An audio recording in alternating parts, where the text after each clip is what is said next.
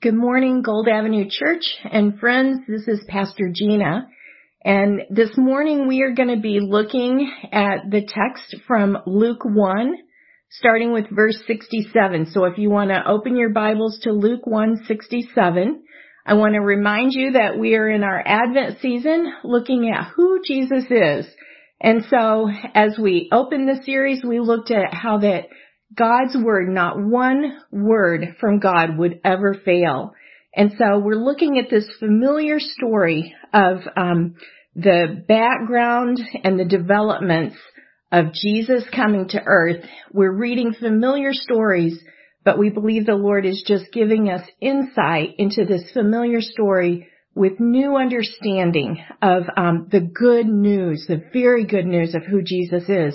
And so um, we looked at Jesus as the Son of God, the um, one who comes as in the fire beside us and helps us through these fiery trials that we endure.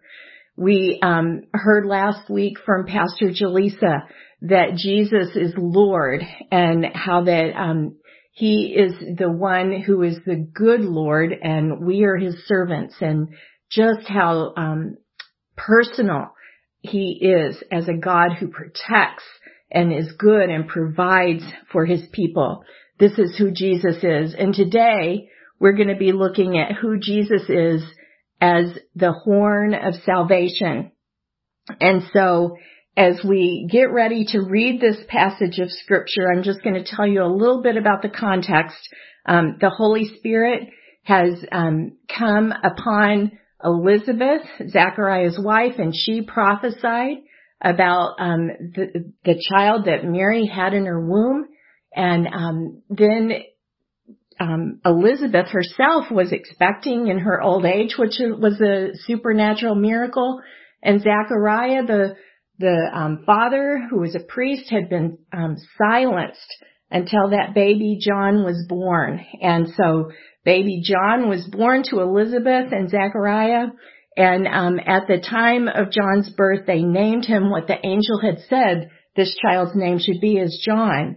And um, immediately after uh, John's name was revealed, um, Zachariah was able to speak again and started praising the Lord. And so this is the context where we're going to pick up the message this morning. And before we read the passage, I want us to pray. And so would you pray with me, please? Lord, I thank you that um, there is no limitation that you can't overcome. Lord, I thank you and praise you that in our weakness that you show yourself strong. And Lord, I thank you that um, where we get discouraged, that you give us hope, eternal hope in you, Jesus. And so I pray that you would open our eyes, that you'd open our ears, that you'd open our hearts, and Lord, that we would be encouraged today in your word and strengthened because you are strong. And so meet us, Lord, I pray, in the preaching and the hearing and the responding to your word. In Jesus' name, amen. All right, so Luke chapter 1, starting with verse 67. His father Zechariah was filled with the Holy Spirit and prophesied, which means he brought a message from the Lord. And I want you to notice what he talks about is not first his own son, but he talks about the son of God. He's prophesying about Jesus and he says, praise be to the Lord, the God of Israel, because he has come to his people and redeemed them. He has raised up a horn of salvation for us in the house of his servant David.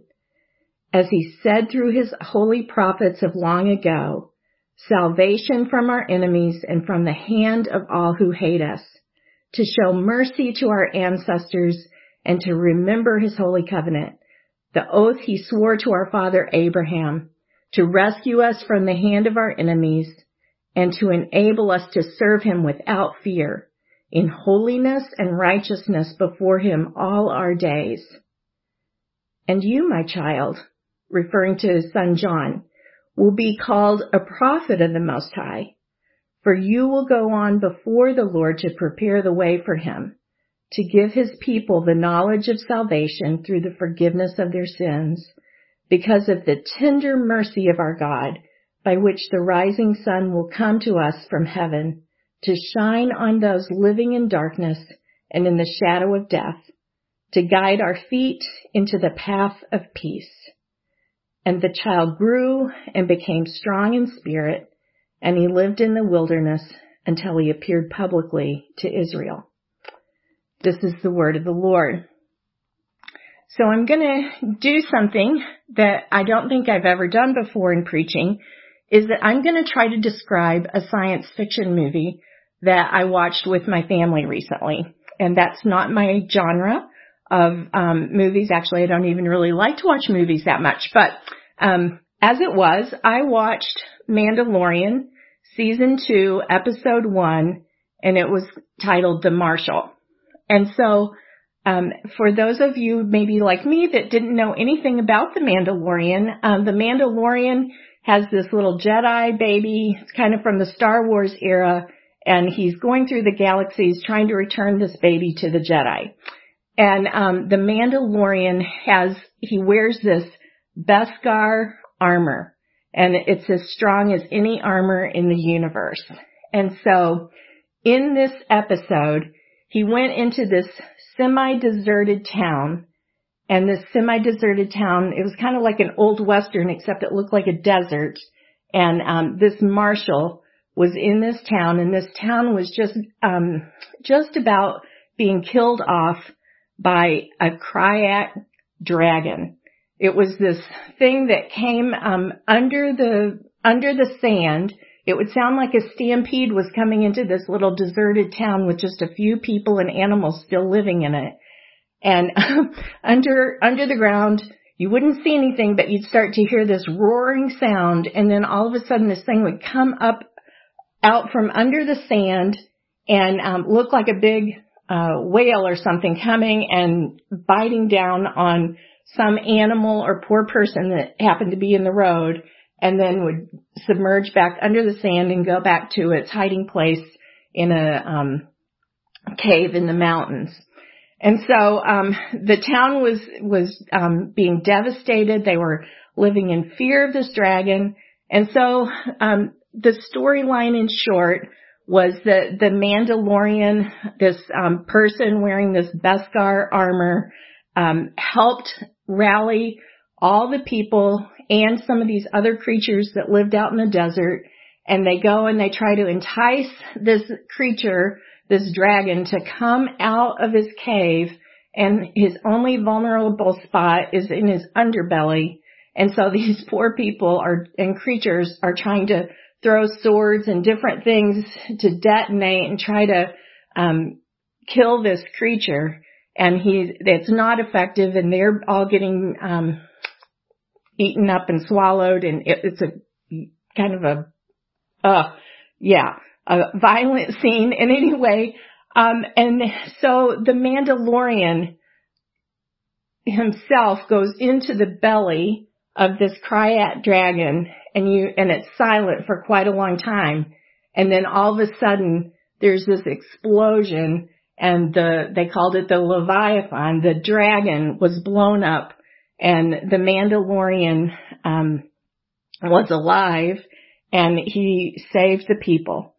And um, so, as a pastor watching the science fiction, somehow the Lord used this fictional movie to encourage me because anytime that we're feeling weak, we all celebrate a strong rescue.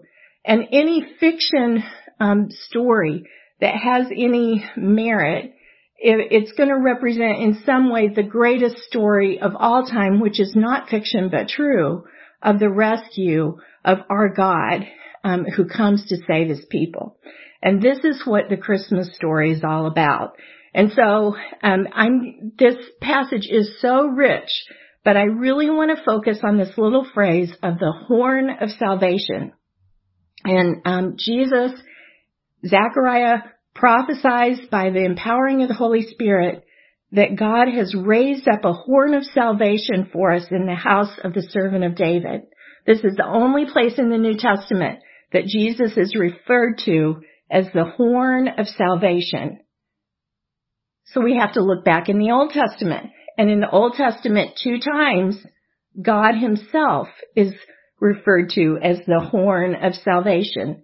In 2 Samuel 22:3 and also in Psalm 18:2. And it's where God saved David from his enemy Saul. And Psalm 18:2 says this, "The Lord is my rock and my fortress, my deliverer, my God, my rock in whom I take refuge, my shield and the horn of my salvation." And so when Jesus is being referenced as the horn of salvation, we see the connection that Jesus is called the horn of salvation. God is called the horn of salvation. God himself in Jesus is coming to save his people. And it's a progression. Jesus was introduced as the son of God. He's a personal Lord.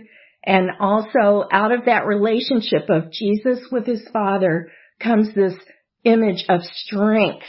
Strength flows out of that relationship and it flows for the good of others. And so when horn of salvation, you might notice in your footnote, this is a reference symbolic of a strong king. And Pastor Jaleesa helped us understand that if we have a strong king who is good, if it's, it's good if he's your king, because he's going to be your protector, your defender, your source. It's bad um, for the king's enemy because the strong king kills off all the other enemies. And so it depends on whose side you're on. And so um, God, who's our God, is our King, our strong King. He's our Lord, and He protects and He defends us.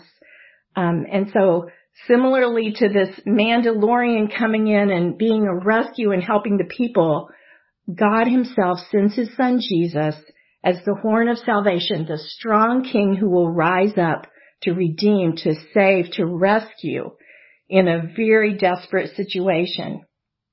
And so the implications of this for the Jews who were hearing this is that they're reminded that their covenant God hasn't forgotten his promise. It references Abraham in here. There was an oath and that God is coming with power and victory to save and deliver them just like he did King David years before. Jesus is the horn of salvation. Horns are strong. And I learned this lesson when I went to the sheep farm um, a couple of years ago. And I was with the shepherd and I was being kind of a farm assistant for a couple of weeks to learn about this. And I was with the lambs and I was with the ewes. And after I had been there about a week, um, the shepherd said, let's go out to the ram field. And rams are male sheep that are mature. And so we went out to see the rams. We rode in a pickup truck. We pulled into this very large pasture and we went over a hill and down into a valley and there were the rams. And as we parked our pickup truck, we ter- rolled down the windows a little bit and all these rams with these great big horns surround our truck. And me not being real familiar with animals, especially large animals, um, I had a holy fear of what the, all, all the strength and energy, these huge animals with these big racks. And, um, and we're sitting there and talking for a bit and she says, hi fellas, hi boys, how are you doing today? And she's talking to the Rams and anyway, and then she opens up her pickup, um, truck door and swings her leg over and jumps in the back of the pickup and she throws out some bales of feed or whatever that she needed to give them and she gets back in and she looks at me and she goes, you know, Gina, they could break your leg with that horn. It wouldn't take them a second to break your leg. well, then a little later we left that field and as we get to the gate, um, she says, can you hop out and open the gate and then lock it behind us. And I'm telling you, I was looking over my shoulder, like, are those rams staying over there with that feed? Like, they're not following this truck, are they? I don't want to get out of this, this truck if that ram with the big horns is, is anywhere near me and could break my leg in a split second. so, I learned a lesson about the strength of horns and then I was doing a little bit more research about horns this week. They're stiff and they're tough.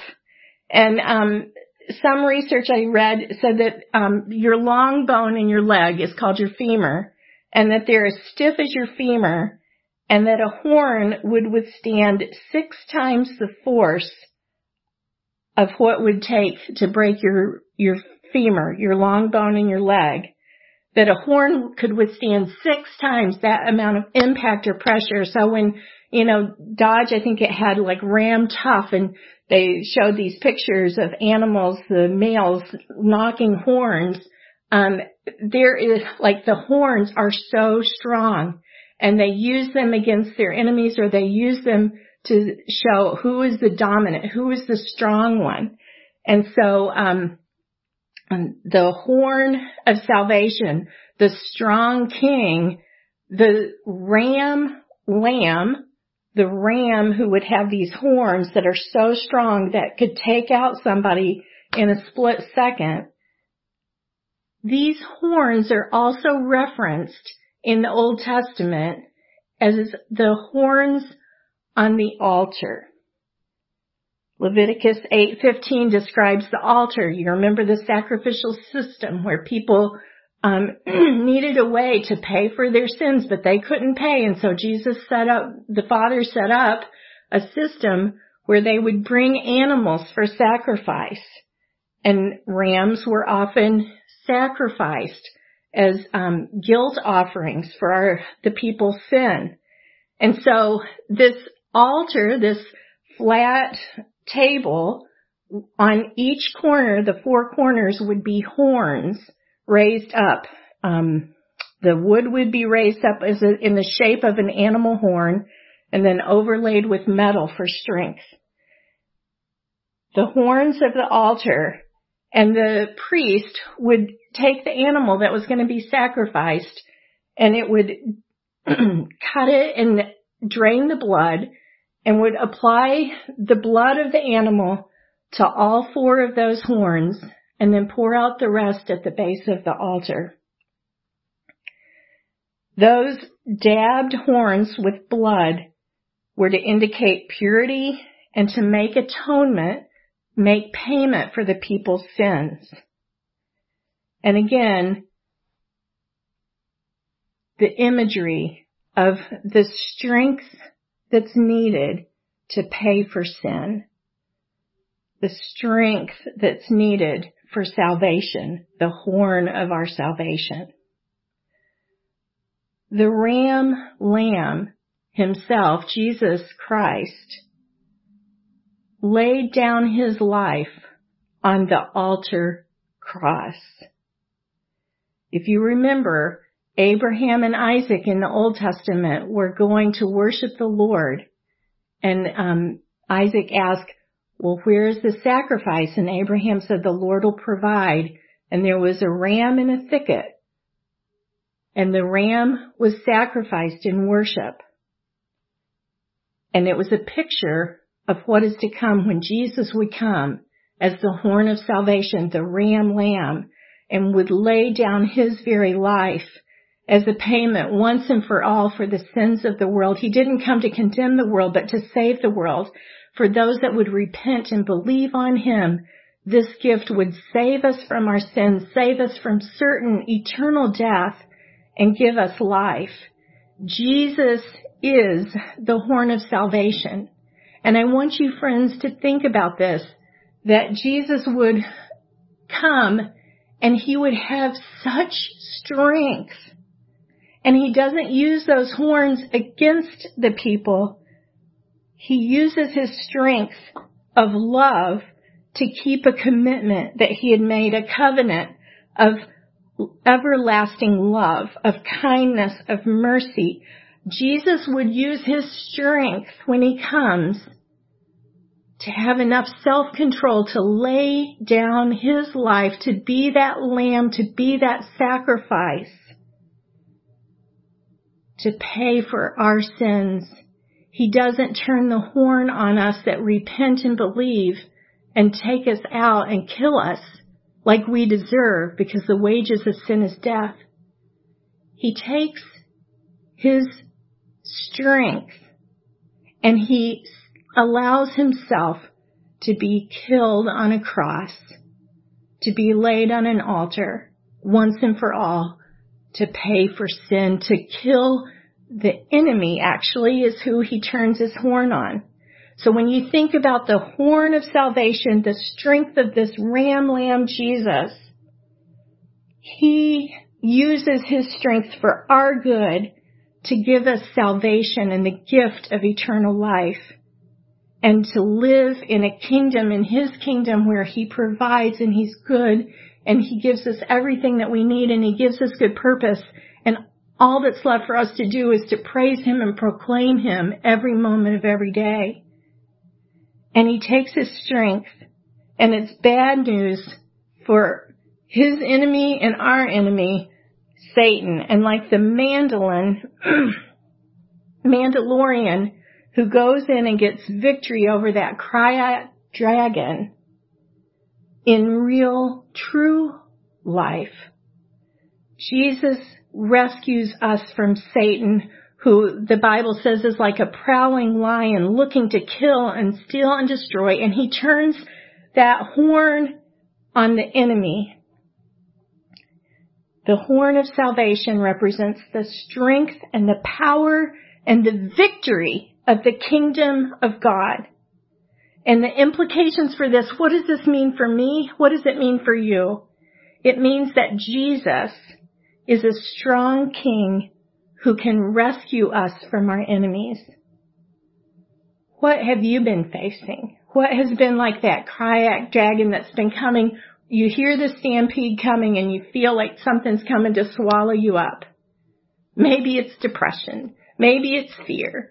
Maybe, I don't know what it is. Maybe it's sickness. Maybe it's, I don't know what you're facing, but this week's been a week for me. you know, when you just go, this has been a week, you know what it means. This has been a week. And Jesus is the one, if we turn to Him, He's the strong King who can fight our battles, who can bring rescue, who can bring peace instead of distraught, despair, is turned to joy. Mourning is turned to rejoicing. He is the one who brings that transfer. It's the strong, strong horn of salvation, Jesus Christ, who rescues us from the enemy. And he's the ram lamb who went to the cross to pay for our sins. Have you turned to him? Have you received this gift, this free gift of salvation, when he laid down his life, this strong act of love on your behalf, have you received his salvation? And maybe you need to be reminded again of how good of a gift this is, that this is a promise of life, not just for now, but there's absolutely nothing that can cause us to fear because in our weakness, he shows his strength in this past week, last Saturday actually it was, I'd been praying with um, a, a friend whose husband had come down with the coronavirus and um, this wonderful couple out in California had welcomed me into their home and provided a place for me to stay while I studied a, a class on the, the gospel, preaching the gospel. And um, Kenny had become a Christian in his middle ages. Um, he didn't know the Lord until he was an adult. But he and Bev accepted Jesus as their savior. Their lives turned around. They told me the story of how Jesus had saved them, how he had saved their marriage, how he had changed their children's lives. And um, Kenny loved the Lord. And Kenny sang in the choir and he played on the church softball team and Kenny wrote poems. And Kenny gave me a whole folder of poems and they were all about his relationship with God. So I'd been praying with Bev because Kenny got COVID and then she had also gotten it and she was getting better, but he was getting more weak and had to go to the hospital and then in the step down unit and then in the ICU. And then he was struggling to breathe and so, um, Kenny himself gave permission for them to put him on the ventilator. Bev was asking people to pray and people were praying all around the country. And Bev asked the doctor because the doctor called and said Kenny is not going to make it. His kidneys are shutting down. He's not going to make it. And she said, doctor, do you know Jesus? And would you please go in and would you pray with my husband? I can't be there, but would you pray with my husband? And that doctor said, I sure will. And Bev said, I know that'll give Kenny strength to face whatever he's facing right now. And then Kenny died a few hours later. And I was sad. I was really sad. And as I listened to Pastor Jaleesa's message last Sunday, I just was so encouraged to think about the Lord and the one who comes to redeem and that he saves and he protects and he protects us long beyond this life if we know Jesus. And then we sang the song after a song of response, crown him with many crowns. And some of the lyrics say, crown him with many crowns, the lamb upon the throne who died eternal life to bring and lives that death may die. And those lyrics that Jesus lives that death may die just, oh, they stuck with me and I just kept thinking about that, that because Jesus is alive, death dies and so Kenny lives and um, his faith is now sight.